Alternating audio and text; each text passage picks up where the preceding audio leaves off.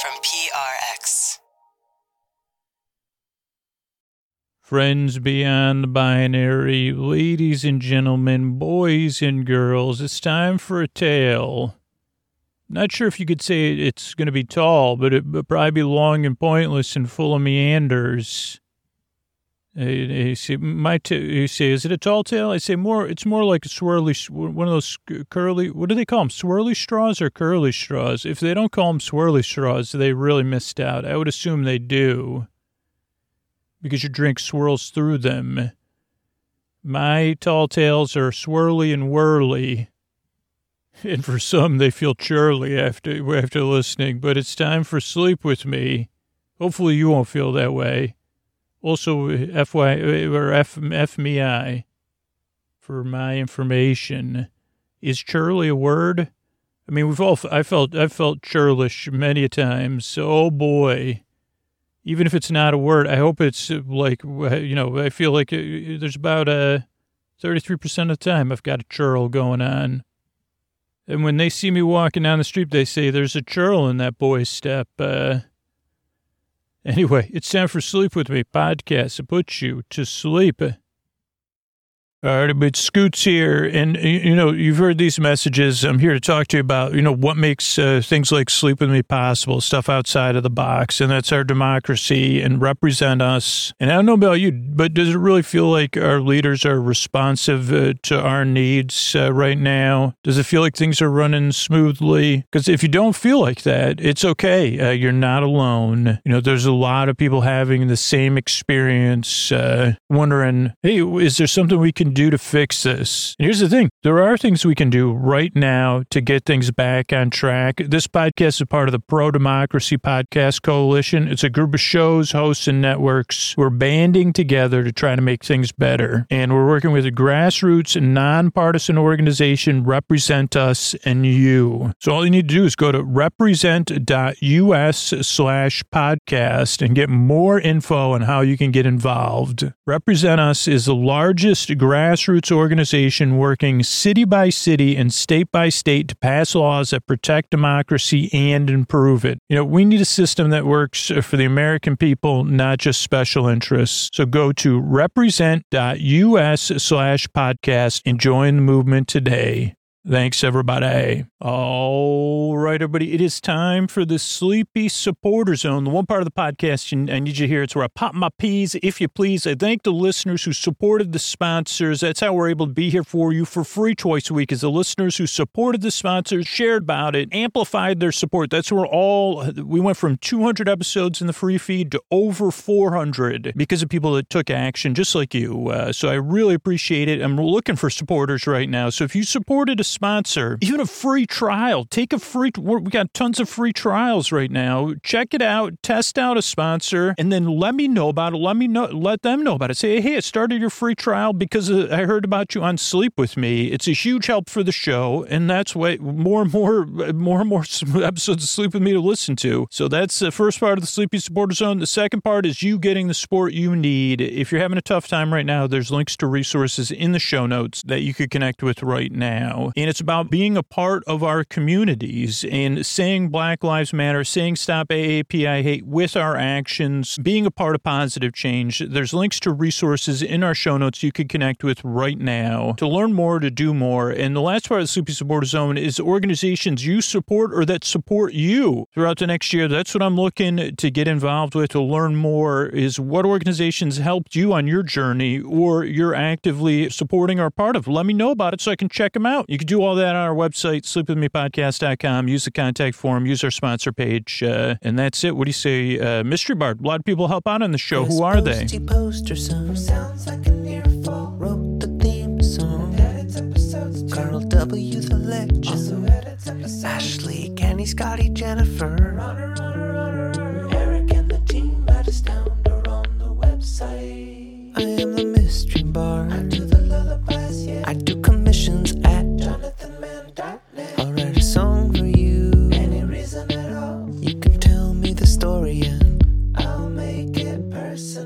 You see the kindness shine straight on through when the listeners form their own Facebook group. Keith, Stacy, Sarah, Julie, and Jennifer. These are your moderators. Get support Dear Scooter on Patreon. Buy the merch and support the sponsors.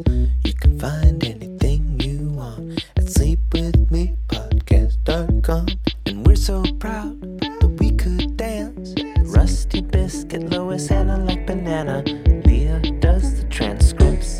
Mystery Bard. Uh, what do you say we slow it down and get on with the show?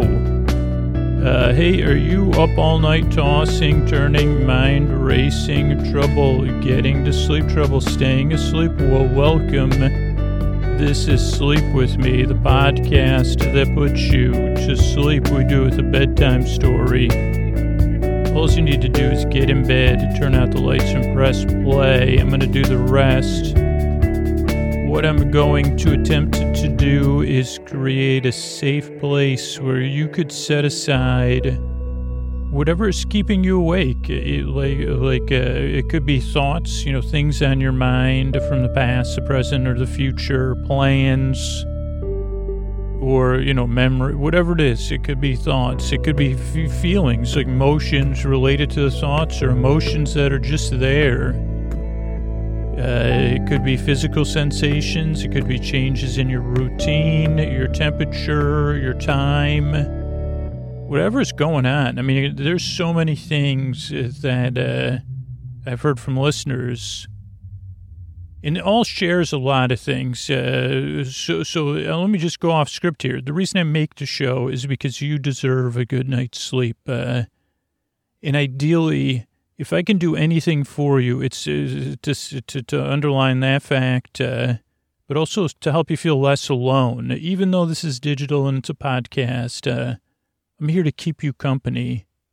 Because if you can't can't get to sleep, uh, at least you, you deserve to kind of feel like you have a friendly fo- friendly voice in the deep dark night. So now I got mixed up because I normally don't go. I went off script. I don't have an actual script. Whatever's keeping awake, the thoughts, feelings, whatever it is, I'm going to try to take your mind off of that and keep you company. Oh, I guess it was just a different way of saying what I already say. Keep you company while you drift off. Uh, and that's really what my job is, to be your boar friend, your boar bay, your boar cuz, your boar sib, your boar bestie, your boar burr, your neighbor. I got that mixed up. Some li- like listeners said, hey, what about neighbor? And I said, oh, borber? They said, uh, We knew that's what you meant, Scoots. Then thank you. Okay, but uh, whatever is keeping awake, I'd like to take your mind off that. What I propose to do here is to create a safe place or a safe that feels approachable, safe, an approachable safe. Uh, one of the great, uh, that wasn't, that was, uh, I tried to pitch pitch that uh, to like I said, what about the new Mar? What about New Marple? Uh, how does that sound to you? And they said we don't have the rights to that. And I said the new New Marple Mysteries. You don't. You, we could just use that word. And they said no, you can't. And I said the case of the approachable safe, uh, a New Marple Mystery. And they s- said uh, Scoots one. Wait a second and they said we don't we, this we never took this call. There's no record. And then, then they said the call's coming from inside your imagination once again scoots. A new marple mystery. The case of the approachable safe. Uh, it was you know it was it was early morning when the great you know great great the great safe store of uh you know wherever we're, we're going to be in Lakeland in the Lakelands area the main safe store for the, all regions nearby, where everybody got their safe, was having a big event uh, called uh, the Approachable Safe event. Oh, sorry, I'm supposed to be creating a. Oh, so I'm going to try to create a safe place or an approachable place. So you say, well, I kind of feel safe. I'm not so sure about it. And that's why the, the old, they said, step right in. Old, uh, I don't know, whoever runs the safe, the old approach, case the approachable safe. I guess we'll do, that's will be the title of tonight's episode. Let's just do that so I can move on, right? What was the other thing I got uh, uh, stuck on? Uh, that's one of the things that happens in this. I, I tell, people say, what are you, and I say, yeah, I get, not only do I get mixed up, I get bogged down in my own thoughts. My thoughts are like bog like already And then I say, there's these, there's boggy thoughts in this here bog. Anyway, so I'm going to try to create a safe place where you could set aside whatever's keeping you awake by sending my voice across the deep dark night. I'm going to use lulling, soothing, creaky, dulcet tones. If if there was a the comforting bog, another uh, that's not that's where that's where the new Marple Mysteries. She lives out on the end end of a lane near the comforting bog. That's what she calls it. That's where she does her thinking. And you know now she's known as Lady Marple, not Miss Marple, because uh, like uh, she's you know royalty or whatever OBE or I don't know how how any of that works, but so you don't say old lady Marple because only Scoot says that, and then she says no, Lady Marple, and I say yes, m- m- yes, Miss Marple. I'll call you Lady Marple from until I forget. Uh, but when I'm using when I'm narrating, you thinking out on the uh, whatever the comforting bog. Is that what it was called? Okay, so anyway, what are you what what are we talking about here? Uh Send my voice. Oh, creaky dulcet tones, pointless meanders, superfluous tangents. You've witnessed all of those in just a few moments. In just uh, eight short minutes of intro, I went off, way off topic and got mixed up because I'm here to keep you company and put you to sleep, not entertain you or engage you or make any sense or get to the point or ever really get started. So if you're new, a couple things you might want to know. This podcast is very different. It's very strange. So if you feel a reaction to it, it does take some getting used to. And of course, you might be doubtful or skeptical when you get to this podcast because you probably tried a lot of other stuff to put you to sleep, right? And maybe not all of that worked. Maybe none of it worked. Uh, so I'm here to try to keep you company while you fall asleep. So this is a podcast you don't really listen to. You just kind of barely pay attention to it, but you can listen. So it's kind of a, uh, just takes getting used to doing that. It's like looking at the clouds when you feel like it. Uh, I guess. I don't know. I don't know how to describe it because the podcast doesn't even make any sense to me because my job's not to make any sense. Uh, so it's a podcast you just barely listen to that's here to keep you company. It also doesn't put you to sleep. It's here while you fall asleep. I'm here to take your mind off of stuff and be your friend. Like I said, your companion, so that doesn't feel as lonely as it's felt uh, for some of us in the deep dark night. The good news is if you can't sleep, I'll be here for an hour to keep you company, whether you're awake or asleep. So if you're not listening to me, I'm here to keep you company. But if you are, I'm here to keep you company. So no pressure to fall asleep and no pressure to listen. I make the show because I know how it feels and you deserve a good night's sleep. Our world will be a better place if you get the rest you need and you deserve. Because I want your life to be better. You deserve it. So that's why I make the show. Also, the for new listeners, what up, regular listeners? How about that? We just invented uh I, I guess like I'll say, I don't think Lady Marple, the new Lady Mar- Marple Mysteries is uh because they say no, no, it doesn't have anything to do with Miss Marple. This is Lady Marple, and it's new. When they, you know, when they approach me, not with an offer, they say this is not an offer. uh to do business with you. And I'd say, well, uh, I'd say, well, you don't, you don't think that's a good idea? The case of the approachable safe? It's a very, it's a very approachable mystery. Uh, never gets, uh, here's, a, here's a spoiler, never gets solved. Uh, so, oh, structure of the show throws people off. So if you're new, I want you to know the structure of the show is very intentional but I understand if it throws you off. It starts off with a greeting so you feel seen and welcome. Then there's listener support, like support for you. Then there's support for the show via Patreon and our sponsors. Uh, then there's the intro, which goes on and on and on. Some people think it's part of the business or the housekeeping. It's not. It's a show within a show that gives you time to wind down. It's familiar every time and it's different every time and it gives you a chance to get some distance uh, from the daytime and, and get ready for bed. So whether it's part of your bedtime routine and, and you're winding down, or you know you're doing your you know brushing your teeth, or you're in bed, you're petting your pets, or you're doing some other chill activity. The intro, you could fall asleep to it. There's a percentage of listeners that fall asleep. There's a percentage of listeners that skip the show. But the intentionality behind it is that it, it, it gives you a chance to wind down. So, but you can use it. The great thing about the podcast is it's flexible. People use it in all sorts of different ways.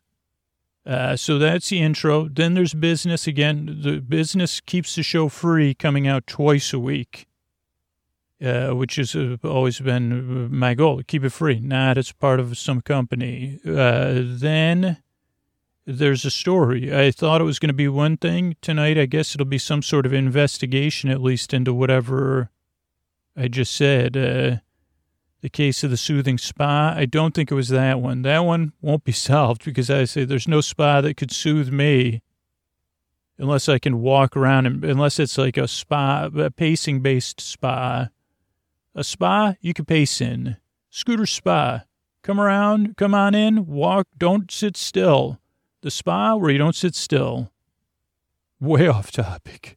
So, oh, the sh- so there's a bedtime story that you could fall asleep to, but other people listen to it, it, you know, for companionship in the deep dark night or a break during the day, or if you just can't sleep, eh, you got plenty of time. That'll go on for like 40, 50 minutes an hour plus. Then there's thank yous at the end of the show. So that's a structure show. That's why I make the show. And all, all I can say is I'm glad you're here. I work really hard I yearn and I strive. Give the show a couple of tries and see if it helps. If not, there's other sleep podcasts and stuff at sleepwithmepodcast.com slash no thank you. But I'm happy you're here, and I really hope I can help you fall asleep. Thanks again for coming by. And here's a couple of ways I'm able to be here for you for free twice a week. Sleep With Me is brought to you by Progressive Insurance. Whether you love true crime or comedy, celebrity interviews or news, you call the shots on what's in your podcast queue. And guess what? Now you can call them on your auto insurance too with the Name Your Price tool from Progressive. It works just the way it sounds. You tell Progressive how much you want to pay for car insurance, and they'll show you coverage options that fit your budget. Get your quote today at Progressive progressive.com to join the over 28 million drivers who trust Progressive. Progressive Casualty Insurance Company and affiliates. Price and coverage match limited by state law. All right, everybody. This is you're in for a treat tonight because we're telling another story that I that I knew about and then I forgot about, but now I can never forget about it. It's called the case of the approachable safe. It's uh, from a collection of uh, stories, un- untold tales. Uh, that so, somewhere in my imagination, these stories are being told, and every once in a while, I catch a whisper, and then I go back and I say, "Wait, tell me more." Is this a, one of those Lady Marple mysteries? Uh, and they say, that's not a good idea." And I say, "Well, it's a possibility, though. That somewhere." Out on a bog, a comforting bog, lives Lady Marple.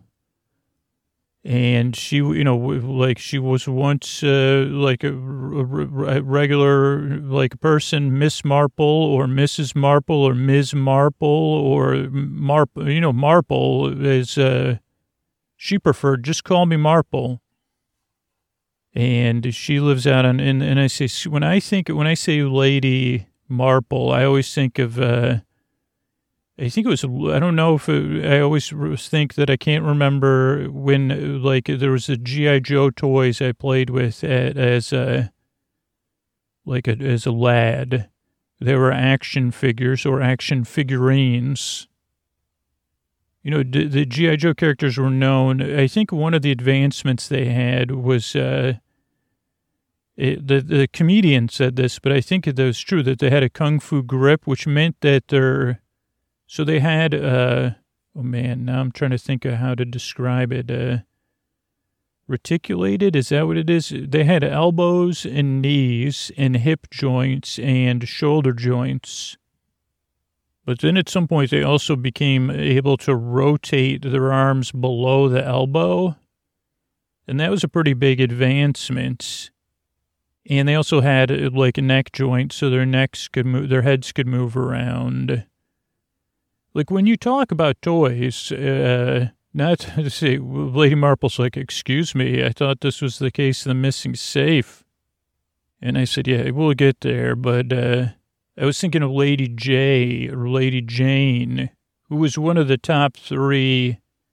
I don't like, so when I played with G.I. Joes, there was no G.I. Joe. I think the earlier generation, there was a G.I. Joe character. So G.I. Joe was a brand, and I think it was like a super secret. Uh, see, Scoots, doesn't that stand for everything you stand against at this point? I say, well, pretty much. Uh, but, uh, I, but they were they were they were uh, great heroes and heroines. Uh, Lady Jaye, I don't know. I think it was like Duke, Lady Jaye, and somebody else, uh, Griswold, maybe. I don't know who the third person was who were kind of running the show. I was never, I guess as a kid, uh, like I said, I would root for the other team because they were always the underdogs. And I think it probably informed an entire generation of storytelling or uh, storytellers that played with toys because it was a bit of a trope back then in the 80s that uh, the futility of the villains. Because the 80s were an era, oh boy, were they an era when uh, villainy was not considered, even though they had Gordon Gekko. I don't know. There's a lot of repression going on, and part of that repression was saying, well, we're going to have the childhood hero, the childhood cartoons only have, have villainy is futility. And don't know what my point was, other than Lady Jaye or Lady Jane was one of them. But she, I don't think she was like a royalty. All that to say, I've gone royally off topic. Uh, so, okay, so let's get back to the point at hand, which is that, where were we? Okay, so Lady Marple, nothing to do, you say, Scoots, I've heard of Marples before. Is this anything like the more famous Marple? And I say, no, this is Lady Marple.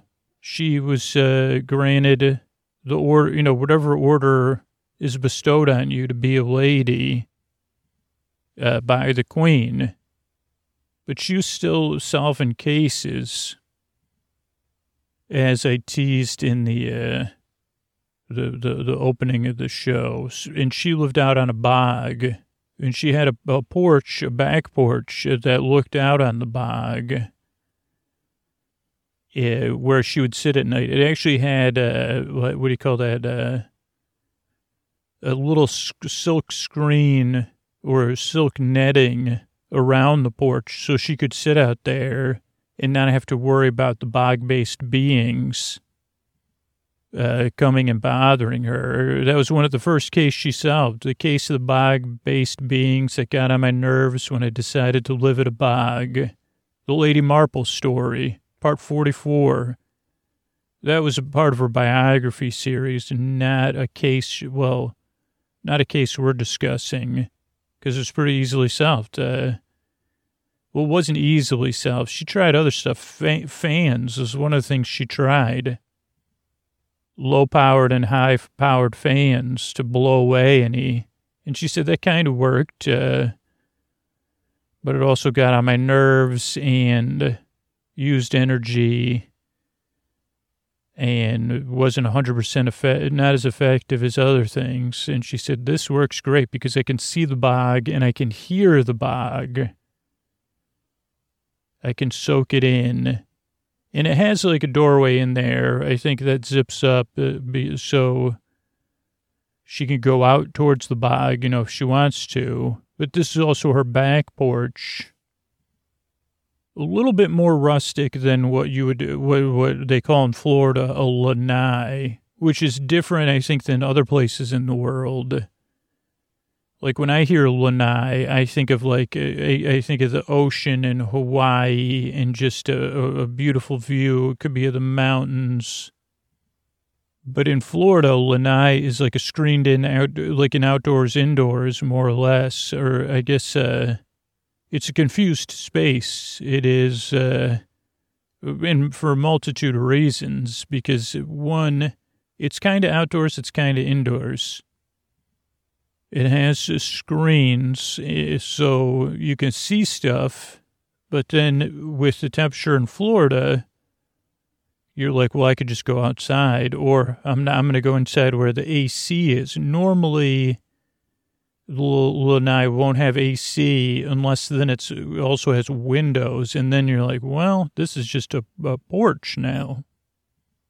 I think that's what we call them, a screened-in porch. Uh, now, Lady, uh, Lady uh, Marple's porch is not screened in it's uh, kind of uh, un- under a net. Uh, I don't know. Tough to say. Tough to say, but very inventive and fits fits fits the mystique or, or whatever you want to say. Fits the space very nicely, and that's where uh, Lady Lady uh, Marple would like to sit. Like she liked to think. She liked to have her tea she drank tea and coffee. She'd have tea between uh, waking up and 10:45 coffee, 10:45 to 2 p.m. tea. After 2 p.m., you know, other stuff till about 8 o'clock, uh, uh, herbal tea with, you know, non-caffeinated. And sometimes she would make sun tea and actually she could make it on the porch because it was because of the netting or the screening the sun could still get, get there. And that was one of her favorite things. She had a western facing uh, view of the bog so she could sit there and she would tell her guests uh, that you know they they never necessarily she say you, haven't seen the sun set till you've seen it set over a bog but they would normally, you know, be distracted. Very few people can be enthralled by a bog, and it's a good test. And I could tell you, you haven't been enthralled till you've been enthralled by a bog. Because you could sit out there, you can listen to the bog, and then like like the, the and then like uh, Lady Marple would say, the sounds change as the sun sets on a bog and she even, even would break into song sometimes, doing a little Elton John. Uh, like I, I think that because Elton John probably has a song that she could easily change to, to, to like and, and put in words like when the sun sets on a bog. I think you'd probably have to say when the sun goes down on a bog or something.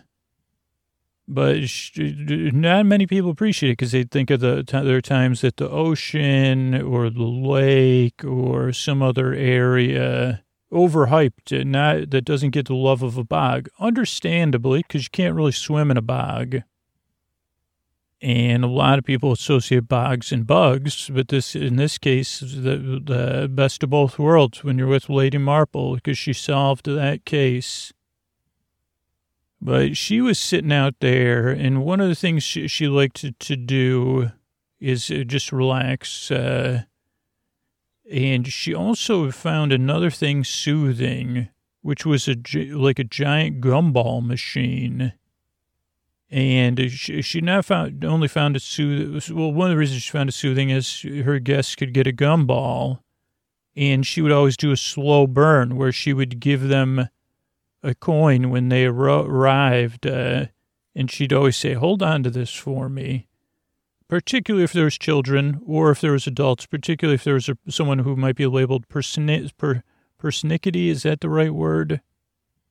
She would hand them a coin and say, "Oh, by the way, hold on to this for me." We're, and if they said more, she said, well, "We're going to need it later, maybe."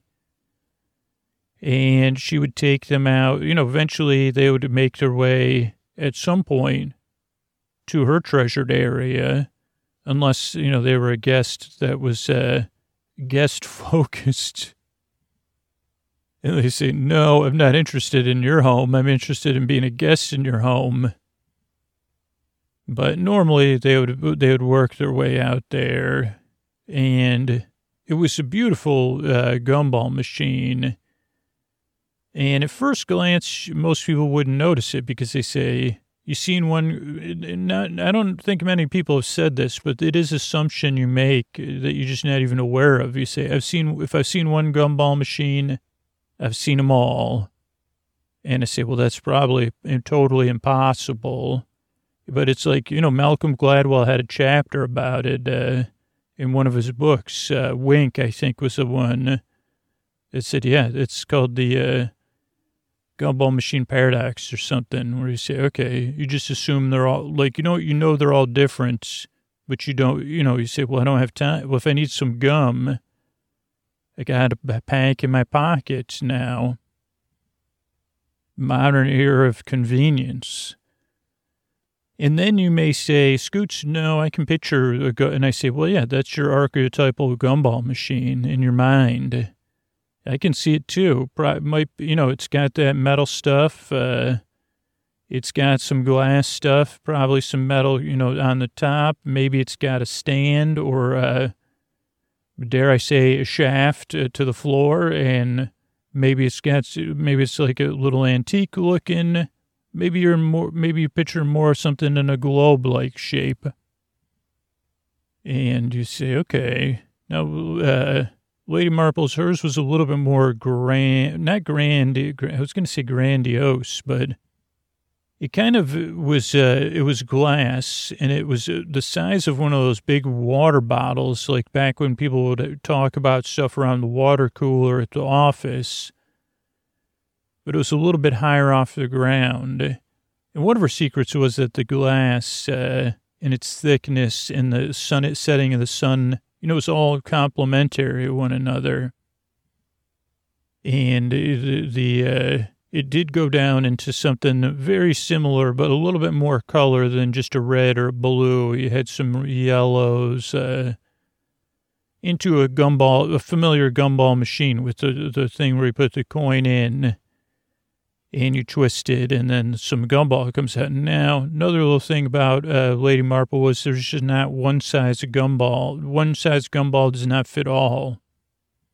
And she would choose her gumballs uh, very wisely and with a lot of decision. She, she was what you would say, you would say is a gumball connoisseur because she had traveled the world and learned what parts of the world have gumballs, what don't, and where gumball manufacturing takes place. And, you know, something that they haven't heard of in Brooklyn or Oakland as of the time I'm recording this bespoke gumballs. Uh, you know, somewhere in the world they're making them, you know, whether it's Notting Hill or like a cool part of Singapore. I'm not, they say, Scoots, please don't, you're not, you're, and I say, okay, well, one day you know, I'm I'm a little bit behind that. Uh, but uh, she knew where where there was bespoke, bespoke gumballs.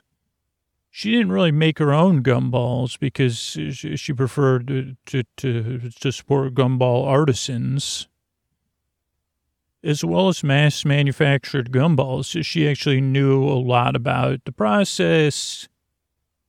And she, so she, you know, and color was a big part of it and she would actually curate her own gumball machine from time to time.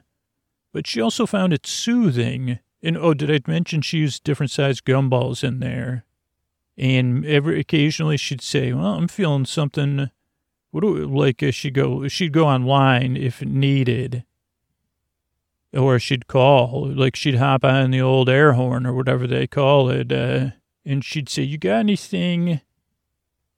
In a cheap, like a cheap, cheap, chicle shape. Uh, but uh, I'm looking for something not quite aquamarine. And they'd say, Lady Marple, well, put, she said, put it on the Marple account, stat, uh, or don't, you know, send it out, but just, you know, make sure to send it properly. But yeah, she could curate her gumball machine. She would use, now she was very conscientious about, so she would put on uh, gloves, uh, rubber gloves or latex gloves or latex free gloves. I'm not sure because I wasn't, you know, I, I don't know. I was never there when she was curating or, or organizing. She didn't really call it organizing, working on the gumball machine. I mean, some people knit. Uh, in one of her dreams that was never realized, and it, she was a big fan of the Tate Modern, and she was actually setting aside funds, and maybe she still is. Uh, I don't know why I'm talking about it in the past tense, but I guess because I don't have the same hope in my heart that Lady Marple does. But she did hold a dream of having a giant.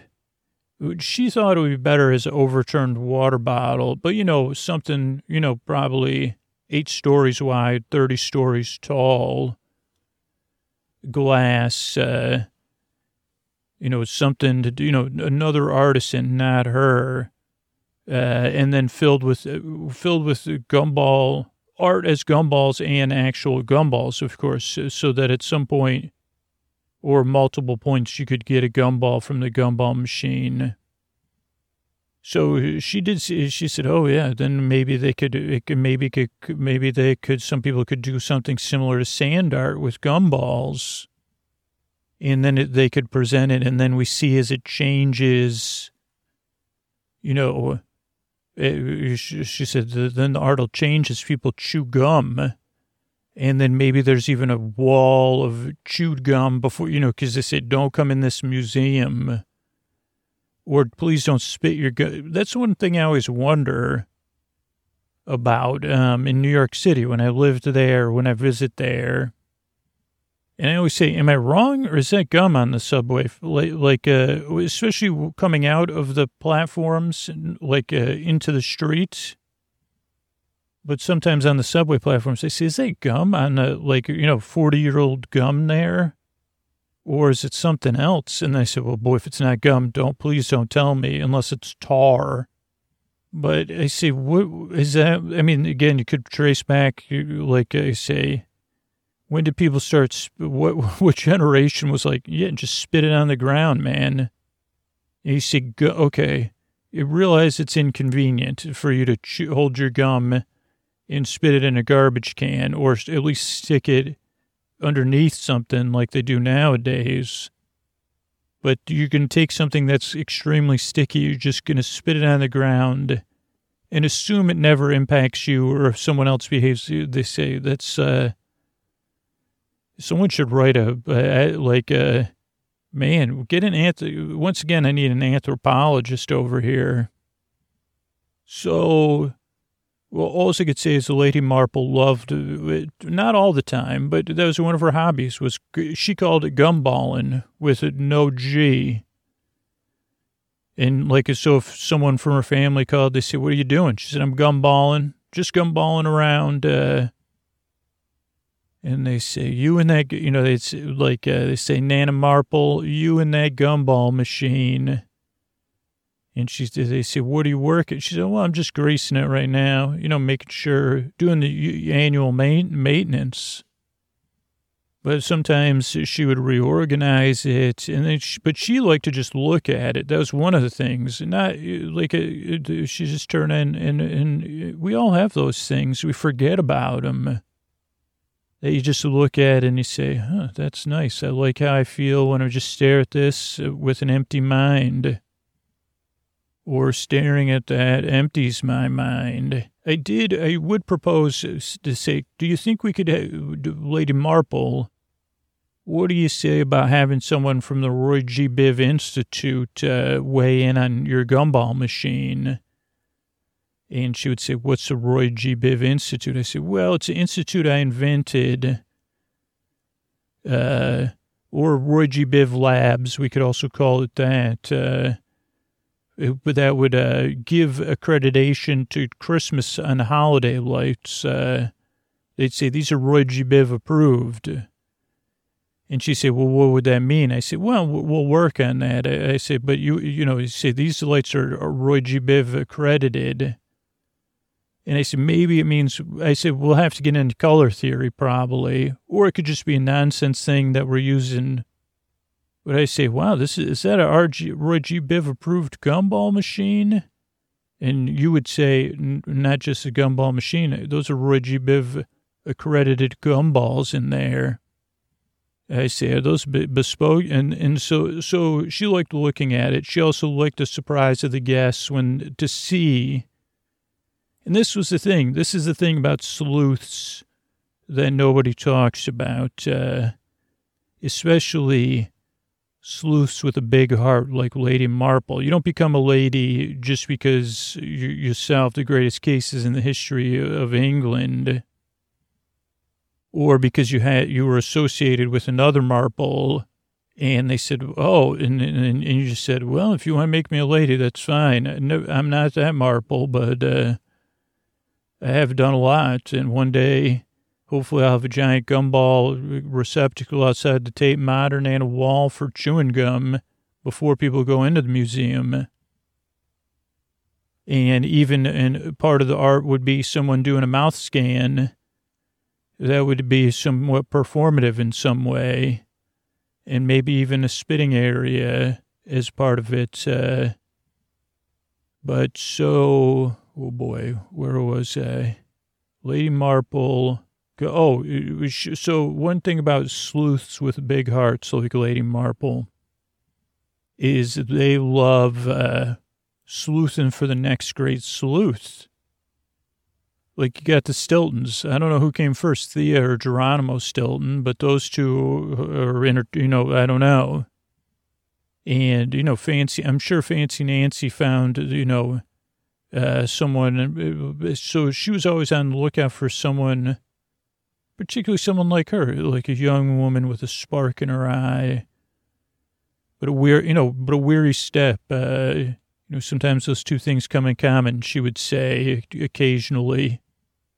Uh, and she, she, she, you know, it didn't have to be someone. It could be someone else. It could be, you know, one of her friends, uh, you know, or someone. She, she was always open to being surprised too by who would sleuth out what the coin was for, or who was just naive enough and, and childlike enough uh, to say, "Oh, can, how much are these gumballs?" Uh, and, and she would just laugh and say, "Well, do you want to use that coin in your pocket?" Where other people say, "Is this what the coin was for?" And uh, if you use the coin she gave you, of course, there would be a special gumball along with a regular gumball, like along like, so there was another, there's another door where the special gumball would come out and it would make a clanging noise. But for you to, definitely because she put so much variety of gumballs in that gumball machine, you'd have to keep your hands under there. Otherwise, I mean, it was a pretty heavy door. But some of the sometimes she would put like sprinkle size gumball, you know. I don't know if those were gim, gum, gumballs. Uh, gim, I don't know what they're called, tiny gumballs. That was another song she would like to sing though to to people. Uh, based on uh, the Don Ho song "Tiny Bubbles," she'd sing "Tiny Gumballs." So yeah, so she would love that when people thought of it, but otherwise she'd say if someone she'd wait for people to mention it. And now I know some of you are even asking yourself, were there other coin operated machines in Lady Marple's uh, abode? And I'd say quite possibly. But th- this kind of leads us into uh, the the great case of the uh, approachable safe, and I just added that great in there to uh, underline the fact uh, that, that every case that Lady Marple's on is a great case. But yeah, once upon a time, not that far from where you know where Lady Marple was uh, chilling out, and, you know, kick, kicking at the at the bog, uh, gumballing around. You know, there was a town and it it was uh, not that far away, and it was the main.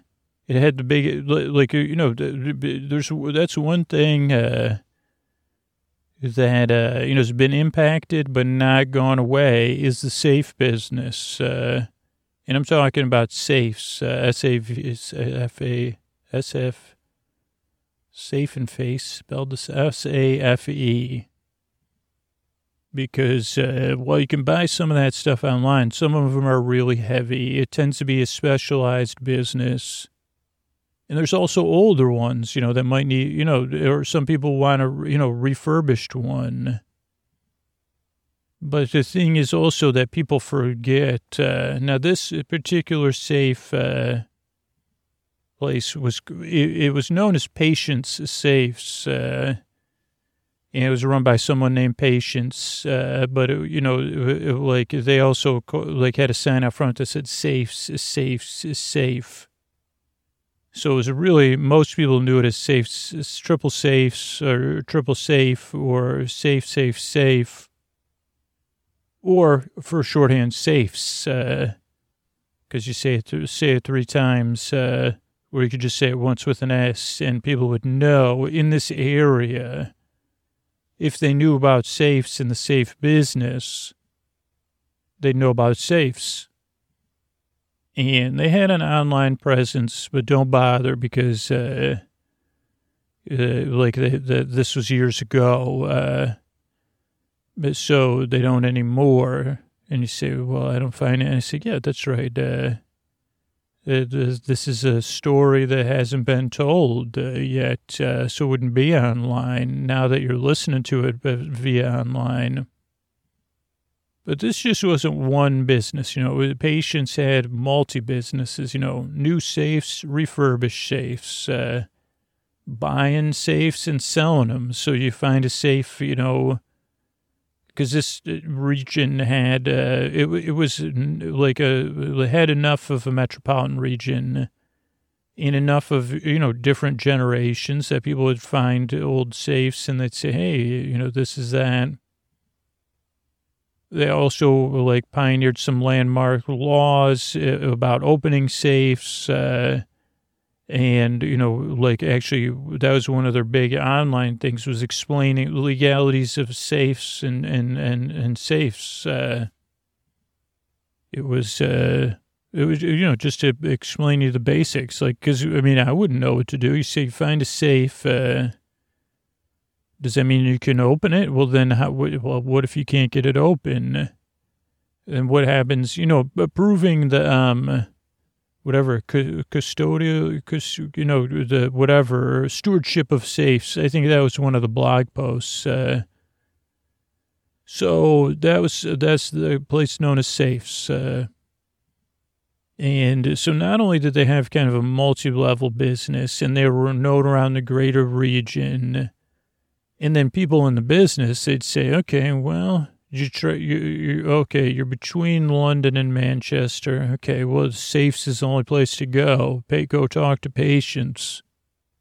You see, otherwise, you know, you got these others too, but, uh, you know, I, I, you know, other uh, businesses you could consult, uh, and they all had their own specialties. So they would also work together, you know, stay relevant. But staying relevant's more than just being good at your job and training people so they can be good at their jobs in the future. It's being a part of the community. So Safes was part of the local community. You know, they had Tumblers for Tumbles, which was a big uh, festival they had every year. They had Sing into the Safes Fest, uh, and again, this is kind of in one of those idyllic situations, uh, like with a like a like a green, a central green, and safes and some of the other you know pubs, restaurants. Uh, they're facing it now. One of the advantages Patience had was Patience did own the building and was able to like it was a two like it was building big enough for two uh locate like two businesses uh so you say okay well that's one thing that patient advantage Patience had. Because you say well what happened to those other safe businesses? They say well that was one thing. It's the real estate prices like impinged on market you know the, the, the their margins where Patience that building was paid off uh and normally, whatever, we don't want to get into the specifics of it, but but they would have they had a couple yearly festivals. They were part of the community, and all that. You know, they would have conductors. They'd have all that kind of stuff, and and then you know, as the years got on, as we went from the aughts to whatever they're going to call the the the after the aughts. Uh, the the the business, you know, was getting thinner and thinner, but it didn't stop that one safes exist. and locksmiths and all that kind of stuff. And that people are going to still need safes from time to time, variety of safes, and that there's older safes and there's that whole thing. And, you know, maybe you want to see if this, you could get the safe open, if that's allowed. Maybe you want to sell the safe. You say, I got the safe. Is it worth anything? It's really friggin' heavy. But it wasn't quite big enough because Patience said, okay, well, you know, as they start to look at the safe business and the, the kind of, uh, I would, would decline's the wrong word, but the narrowing of it uh, and the people in the safe business, other than Big Safe, you know, that's what they called the big safe companies. Uh, but they, you know, they needed one another anyway. Patience said, you know, we got to get, we got to get the word out. Uh, we got to bring, we got to keep every few years, we got to do something big to raise overall general awareness in safes. Uh, you know, because really you got the movies, you know, heist movies and stuff like that. And other than that, you know, like it used to be, kids were raised, you know, with cartoons, they saw safes all the time. Uh, you know, so they, they were used to seeing safes in other places other than heist movies or in behind paintings in Billionaire and Super Spy things. Uh, so they said if you raise awareness of safes, uh, then you know every few years, then somebody's gonna be like, "Huh, what was you know what was the name? You know, I just found that safe in that attic there, or lockbox or whatever. I can't get it open. I don't know what to do." Well, you could go on YouTube. You see, yeah, and believe me, Patience, you know, would have had YouTube figured out if that was still going on. But they'd say, "Oh, what about that patient safe?" Uh, in you know out in the you know in the Lakelands or whatever, and they say, "Oh yeah, yeah, what's the name of that? Let's uh, let's take a trip out there." And there's another thing their website featured: oh, make it a weekend, a safe weekend, if you will. Whether it was couples or families, they would have recommendations, places to stay, other businesses, coupons, even. But even that, so the so the every year Patience was looking for ideas, you know, you know, strong people to lift safes, uh, ju- you know, juggling safes, uh, different stuff like that. But one year they say they, this mysterious person came to town and she said, uh, you know, uh, uh, like he called me into town and uh, they they said I'm the mysterious person and patient said, "I'm glad you're here. Are you gonna? Are you ready to do your thing?" And they said, "Yes. Uh, I'm gonna sit out there in the town square." Uh, something called the approachable safe. Have you been working on it? Uh, do you have uh, the, the the safe uh, that meets my specifications? And patient said, "Yeah, I do. I do. I do." And they said, "Good, good, good." Then uh, like uh, nice patient said, I still don't understand what the idea is though. You had me build this safe and you're to start, you're to put it in the town square and you're to call it the approachable safe. And you're to put up signs, uh, and then what? Uh, and the mysterious person said, just wait, patience, be patient, patience. Uh, and you will see. But Patience was willing to try. You know, these outside of the box ideas rarely make sense. Uh, so stay tuned. And, uh, you know, worked out everything with the town. And then they said they had a big unveiling. You know, they had it uh, covered in a, you know, covered in cloaks or whatever, you know, mysterious draperies and they hired, you know, the school choirs and the school bands to play. And they had a little midway and food and jugglers and stuff. You know, vendors, just a fun day. And then they said, and now, uh, you know, Patience said, you know, this is the, you know, the reflected on the year of the town. And, you know, the politicians spoke and then the person of mystery said, and now I present uh, the approachable safe. And they pulled off a thing, and they're sitting on a pedestal was a, safe, and you'd say it was like a, is it a green? Is that a deep green color? And it was one of those ones that looks very heavy, about the size, well, a bit bigger than one of those refrigerators that hotels or dorms have. Uh, one knob on there, whatever that thing is called. Again, I'm not in the safe business. Uh, that you spin around, combination spinner, spinner thing, and a handle that looked like if you pulled it down, that would open the door, wood. The safe itself was hard to tell how old it was. It was a deep, deep color. It didn't have any chips or dents on it or scrapes. And then there was all these signs. This is the approach. Do you dare approach the approachable safe? Uh, who will approach it? Uh, and everybody thought it was funny for about uh, four days. Uh, even though the mysterious person was changing the signs out, uh, you know, people would walk up to the safe. At first, you know, kids did it, and then finally someone touched it. That took like actually like uh, 45 minutes for, before the first person touched it. And it happened to be an eight year old girl. You know, meanwhile, there was all these high school lads watching. Uh, and then they were willing to spin the knob and stuff, uh, but nothing happened. And then it became like, uh, for a brief time, it already had worked uh, because this just happened to be the start of tourist season and people would come and they'd take selfies with it because then it became a thing like uh, approachable safe, like a hashtag or something. And, and they said, go ahead and hug it. Uh, do you dare approach it? Do you dare embrace it? Uh, who will kiss the approachable safe?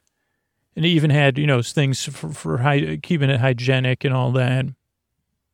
And the safe stayed there, you know, and it rained and it's, it was sunny and a mysterious person, you know, they got paid uh, and they left town, which Patience did think was strange, but the this Patience was like, well, that was, uh, I guess it kind of worked uh, because it went like it didn't go totally viral, but it's more popular than the other selfie spots.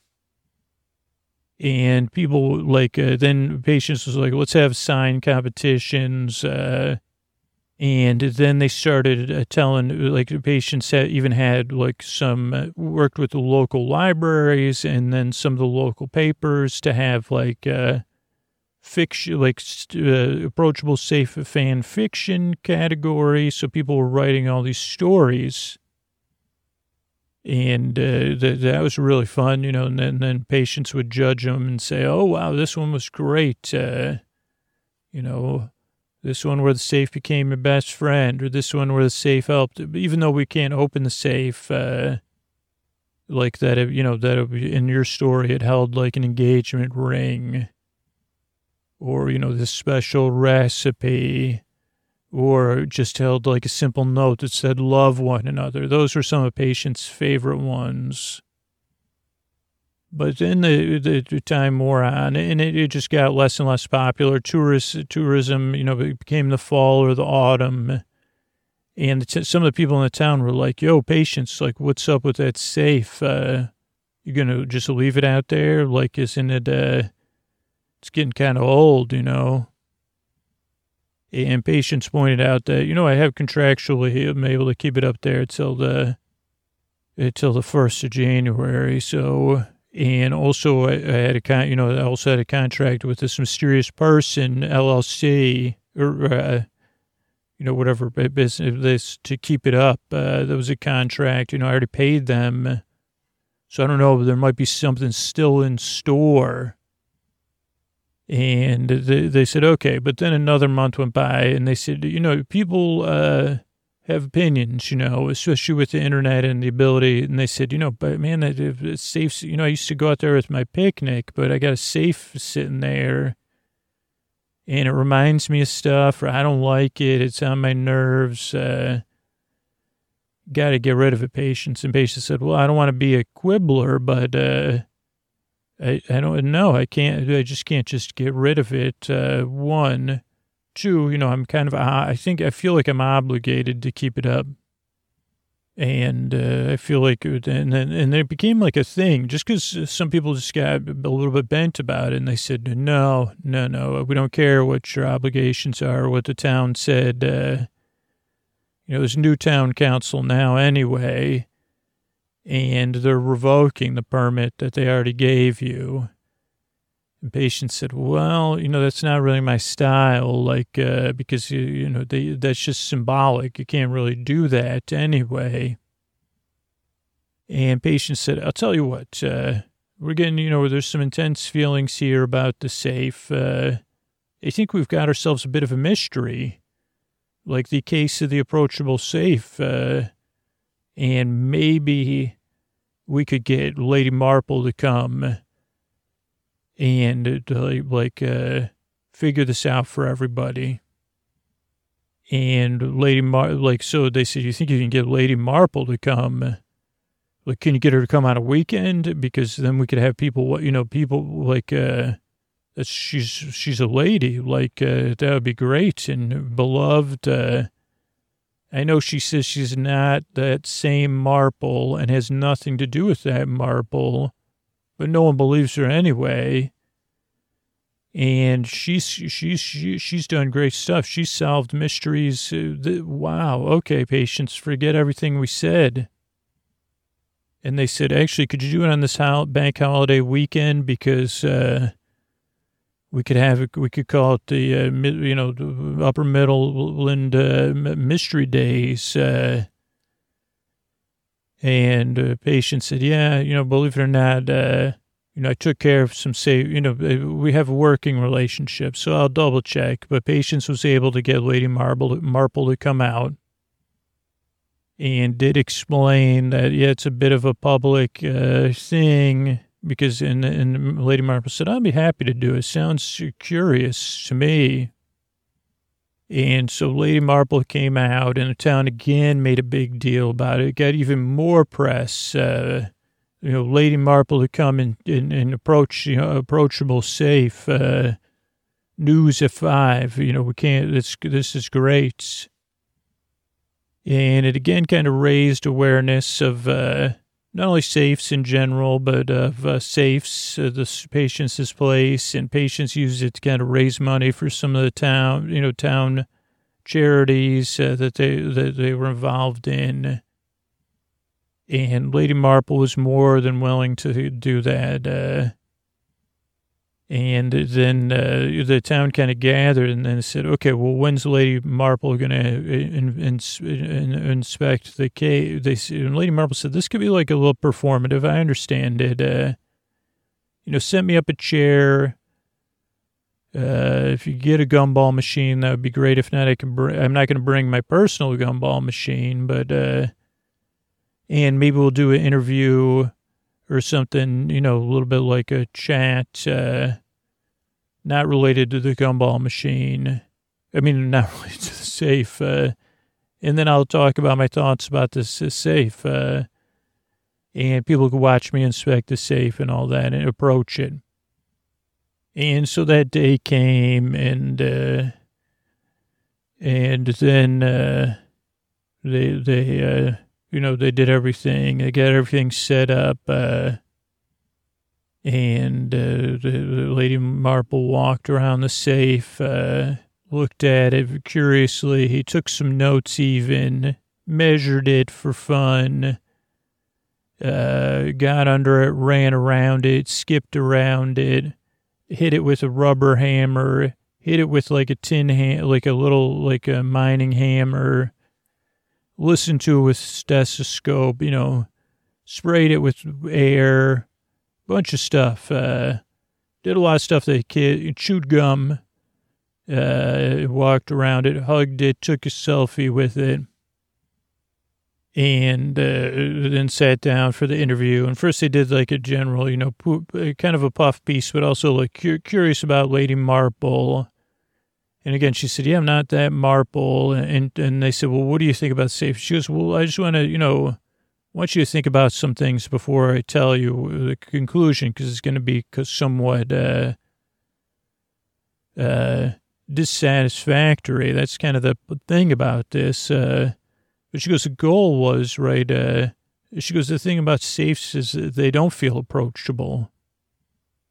You know, she goes, it's sitting there in the sun, but it still feels cold. Uh, But it didn't feel cold when people were dancing around it. And, uh, and then she said, do you see what I mean? Like it was just by calling it the approachable. She goes, that was uh, one of the tricks, uh, was by calling it the approachable safe and daring people to approach it. It, it made it approachable. And she goes, but as soon as that wore off, it again became this kind of uh, thing that's not really ominous, but uh, like safes, you don't really think about them, right? And they said, okay. And she, they said, so was this some sort of marketing stunt? And she goes, well, this, uh, this uh, Patience's safe has a history of doing marketing stunts every single year, if I'm uh, correct, uh, multiple times if you count the community events. And they said, you're right. And they said, yeah, they said, oh, so is it patience? It was a mysterious person. And Lady, Lady Marple said, not quite. Uh, it had to be someone who wanted to, like, uh, maybe that started a business with the intention of slowly raising enough money to fund an art installation at the Tate Modern, or if, if, if she couldn't get the Tate Modern, uh, or, or she, you know, she couldn't get the idea, be like, well, I could put this much down. Who, what other super rich person is going to fund this? Maybe the queen will hear about it. Uh, uh, maybe, or maybe she would do something and get coverage, uh, for her new business, uh, where she solves cases. And they said, so you're using this as a market, this is a marketing opportunity to, of your marketing opportunities. And, uh, Lady Marple said, yeah, eyeballs equal gumballs. Uh, and she said, by the way, if anybody's watching, picture, picture this a giant gumball machine in front of the Tate Modern.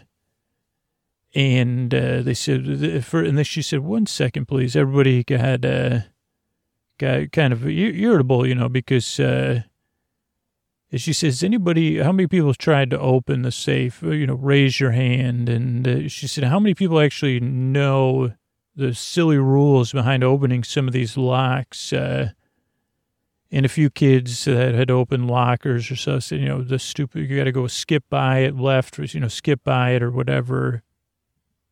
And she said, yeah, that's ridiculous too. And then she said, is anybody like, uh, and then there was people from the cryptography clubs and stuff who had actually tried to get the combination. And, you know, they had tried latitudes and longitudes and break in the case of the approachable safe, uh, and all, a bunch of different stuff. Uh, and then she kind of giggled, uh, and she said, they said, was it public knowledge? And she said, kind of. You could have found it out, uh, but it would have been hard. So I don't blame any of you. And she goes, because it's uh, Patience's birthday. And so then uh, they said, Patience, what's your birthday?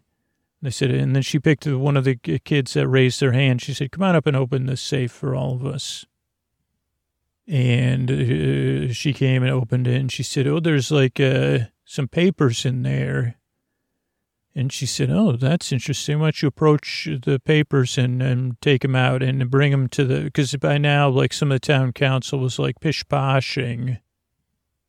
And uh, then Lady Marple said, I'll, I'll read these. I'll read these. Uh, and it was like uh, like um, a future plan from uh, Patience who said, you know, in the future, you know, I'm not going to be in the safe business forever, uh, but uh, hopefully I'll be in it for a while longer. I also own these two, sh- you know, sh- I own the shop and the building the shop's in, which houses another shop. Uh, you know, which brings in all this rent and it has this much value. And, you know, I have the business, uh, and, uh, you know, this is what I would like to do when, when I'm, when I go, you know, to crack the big safe in the sky is to give all this uh, to the townspeople, but in this very deliberate way. And on top of that, like, uh, because I think of this hype, we're going to auction, we're auctioning this off in the next 10 minutes online. That's Lady Marple's idea. Lady Marple said, reading from the notes or from Patience. And that money's going to go to establish this fund uh, to create uh, like apprentice and uh, like a like a like a, what do you call that uh, a tra- to to pay for the education of kids anywhere in in that region or beyond. Full scholarship with housing and food and everything. That people say i might want to be in the safe business uh, and that forever safes will be a place of, of like uh, and they said Lady Marple did it, and, and you know the, the, calculations are we can run this thing for ninety years, uh, uh, and then the, like like uh, everything else will go to the to the town, you know these things in the town, but this will be a working teaching business uh, where we'll make safes approachable to the next few generations of safe, safe smiths or, or locksmiths. But then what? Uh, uh, like, uh, of course, because she was also a show person, Lady Marple did was say, okay, open the safe door the whole way. And they had like a false back in there, like that looked like it was, you could see into the whole safe, but you really couldn't. And what you couldn't see, people had seen it before, but they thought it was just for rainwater. And someone before the presentation had cleaned it out in the, um, stand that the safe was on was like a channel running down each sides, running down the front of it off of a lip, uh, which people said, oh, it's a brilliant way to keep water from pooling around the safe. But uh, uh, she said, children, gather around there, uh, get in line and, and gather around and put your hands under that, uh, like it looks like a little nozzle spout uh, and she pulled the back off and then there was a slow release machine she had in the back of the safe releasing gumballs. And that was how the case of the approachable safe turned out uh, pretty well for everybody, except for people who got, you know, they said, I don't know, I don't know, like how that turned out. Uh, and then everybody lied down because it was a beautiful day, chewing gum. Listen to the town of entire community chewing gum laying in the grass of the town green. Some people dreaming of the Tate Modern. Some people dreaming of becoming a locksmith or a safe smith or the crack in the big safe in the sky. Or just dreaming up wacky ideas to keep things interesting, uh, where they, you know, to, to, to, focus the attention on stuff. Uh, you say, oh, I needed a refresh there. Uh, good night.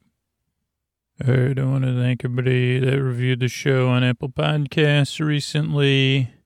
Uh, 75, 57, 0, uh, five Z's, uh, and then a lot more. Oh, hi, I was listening to Sleep With Me and fell asleep. Whoops, I did it again. And then five smiley faces.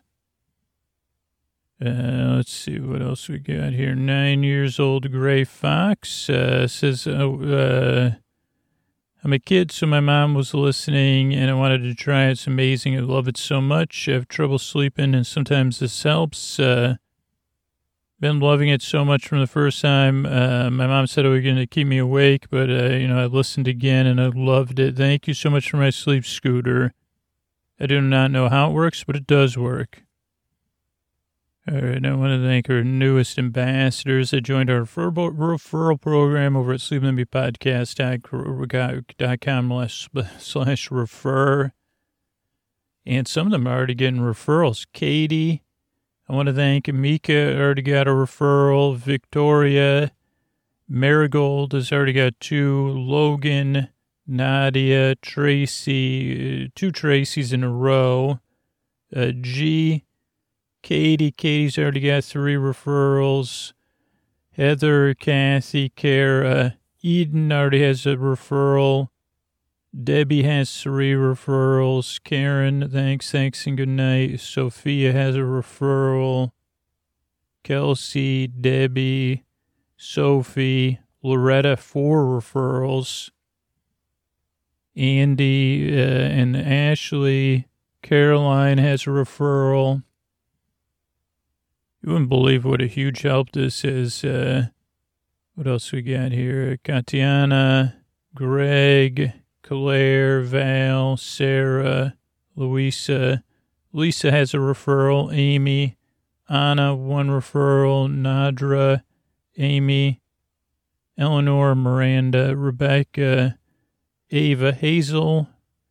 Alice has got a referral. Susie, Eula, Mary Lou, Eden, Allison, Denise, Tanya's got nine referrals, and then Paige. So thank you all for spreading the word about the show or signing up to spread the word, and you'll be future spreading the word. Thank you. By the time you hear this, you'll probably have hundreds of referrals. So, thanks, everybody. Sleep With Me exists a free podcast because people take action through the referral program, through our sponsors, and through our Patreon. That's how we stay free and grow as a show. So I really appreciate it. Uh, thanks for all the support. Uh, good night. All right, everybody. Scoots here talking you in with this month and uh, Sleep With Me Plus, uh, audio news. Uh, we got a referral program going. If you want to sign up for that, you can always do that at sleepwithmepodcast.com slash refer. I'm going to run through all the content we put out um, this month on Sleep With Me Plus. If you're still waiting to transition on Patreon to Sleep With Me Plus, you got most of this stuff too. And uh, first, I'm going to start with uh, like the the podcast, the bonus uh, podcast uh, on Sleep With Me Plus, and I'm going to go in reverse. So this Saturday, uh, Posty's got a new series that comes out on uh, every other Saturday, just about and it's called Welcome to Scooterville. And he's real, people are really excited about this. Those are posty super deluxe episodes. Everybody that supports the show gets those in the bonus feed. And they're really fun. They're really cool and really creative. Uh, some people like listening to them during the day. Some people fall asleep to them. On last Thursday, TNG First Contact Part 2 came out for Boar Friends and Boar Besties and uh, so it's coverage two two uh, two part coverage uh, in January and February. Bonus episode covering the Star Trek: The Next Generation movie Contact, uh, First Contact, excuse me. Uh, then Saturday. Uh, oh wait, no, I'm I'm scrolling too fast. Sorry. Um, yeah. Then Saturday, February third was another posty super deluxe. Welcome to Scooterville episode. And uh, yeah, that was all everything in the bonus content feed. I think we got one more bonus. Uh, we got um, some other stuff coming out. All intro, all night episodes. This for uh, Boar Buds and Boar Besties. Uh, it was deep value. And uh, uh, I don't know what the Patreon tiers were anymore. Deep value and ultimate value or something. So we had an all intro episode come out February 8th. Uh, and Big Farm in the Sky, PI, all night episodes, uh, the six episodes six or 13. That was part two, six hours and 18 minutes of Big Farm in the Sky, PI. And then, yeah, this week, uh, another all intro episode will come out. Another all intro episode came out on uh, February, January 26th or 28th. I can't read that. Okay, and then the story only feed and the ad free feed on Sleep with Me Plus. You know the the story only episodes and the um, ad free full episodes come out on the same day. So if you're a story only listener, you get those on the same day. Or if you're like you know making playlists. Um, so let's see. Those are two separate podcasts on Sleep with Me Plus, um, but same content. Uh, just uh, the story only versions have no, well, obviously, no ads, no theme music, no uh, jingle music, and no thank yous at the end and no intros, just the story only portion of the episode.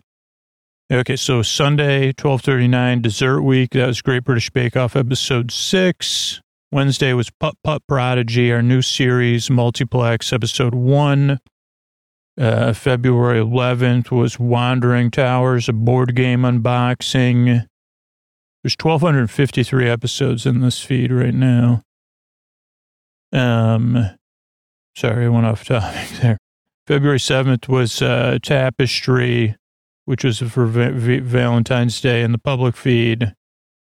And that was um, a TNG, re- like a like a repeat of a TNG episode 560.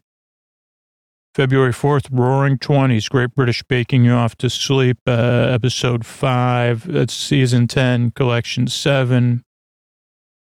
Uh, 1235, January 31st, uh, was uh, Notebooks of the Journey into the World of Friends. That was a series review. Kind of look at the making of that series. January 28th was uh, Romancing the Stone, of the Tape, uh, in anticipation of Argylle, uh, which I still haven't seen yet. Uh, that was, uh, and then uh, January 24th was Dairy Week, Great British Baking You Off to Sleep, Season 10, Collection 7, Episode 4. And You can also see kind of we stick at the same kind of rhythm uh, for the most part of uh, a kind of random trending Tuesday style episode that could be anything the board game unboxing, tell the tape, personal essay. Then um, we do uh, the written series. So we finished up Journey into World of Friends. Now we're starting multiplex. Then a TV show recap, uh, Great, Great British Bake Off. And uh, yeah, what else? Uh, I think that's everything. What I record this week? Great question. This ended up being the week of Bring It On, uh, the cheerleading movie from 2000, by kind of by accident. Well, not even kind of by accident, totally by like. Uh, I did an episode I thought was going to be about Crayola crayons. Ended up kind of um, trying to imagine if there was a role playing game based on the film that I'd never seen Bring It On, even though I quote the trailer all the time on this podcast. Then I watched over two episodes, uh, Bring It On, on mute, uh, and like kind of recorded, kind of like a TV recap episode. And, um, those, uh, like uh, with, with some kind of like, well, I rented the movie. So two out of two, two, one and a half episodes have good quality closed captioning, but then my uh, rental ran out when I like I, I broke up the second episode into two parts. So the final uh, 25 minutes of the show, the movie, I didn't have the best closed captioning, even though it was mostly action based. It was like the championship. But yeah, I'd never seen. I still never saw. It's already been brought, and but uh, I'll, you know, I'll look up the trailer later today just to see. And those will come out, I don't know, right now it's in February. I don't know, those come out March or April. And those will probably come out as TV recaps because we're still recovering, honestly, from the strike. And I'm still a little, um, you know, all the Great British Bake Off episodes we recorded before the strike. Uh, and so I'm still easing my way back into figuring out what our future of uh, TV recap style episodes is. So we have some interim content right now as I kind of uh, see what I'm comfortable with uh, and is sustainable for the long term of the podcast. Uh, and so, yeah, we'll go from there. And uh, um, yeah, I think that's it for now. I'm glad you're all here. And if you ever want to support the show directly, trying to put these at the end of the public episodes um, just as an experiment so you can kind of get a better idea. Still a sleepy voice. But yeah, if you ever want to check out a seven day trial at Sleep With Me Plus, it is a huge way to support all the work that goes into the show and make sure the podcast stays sustainable so that you can, you can rely on it and a ton of other people can rely on it. Um, and, uh, yeah, you can do that at sleepwithmepodcast.com slash plus. Uh, and then let me know what you think uh, or, or tell me so I can say thank you. Uh, thanks so much and good night.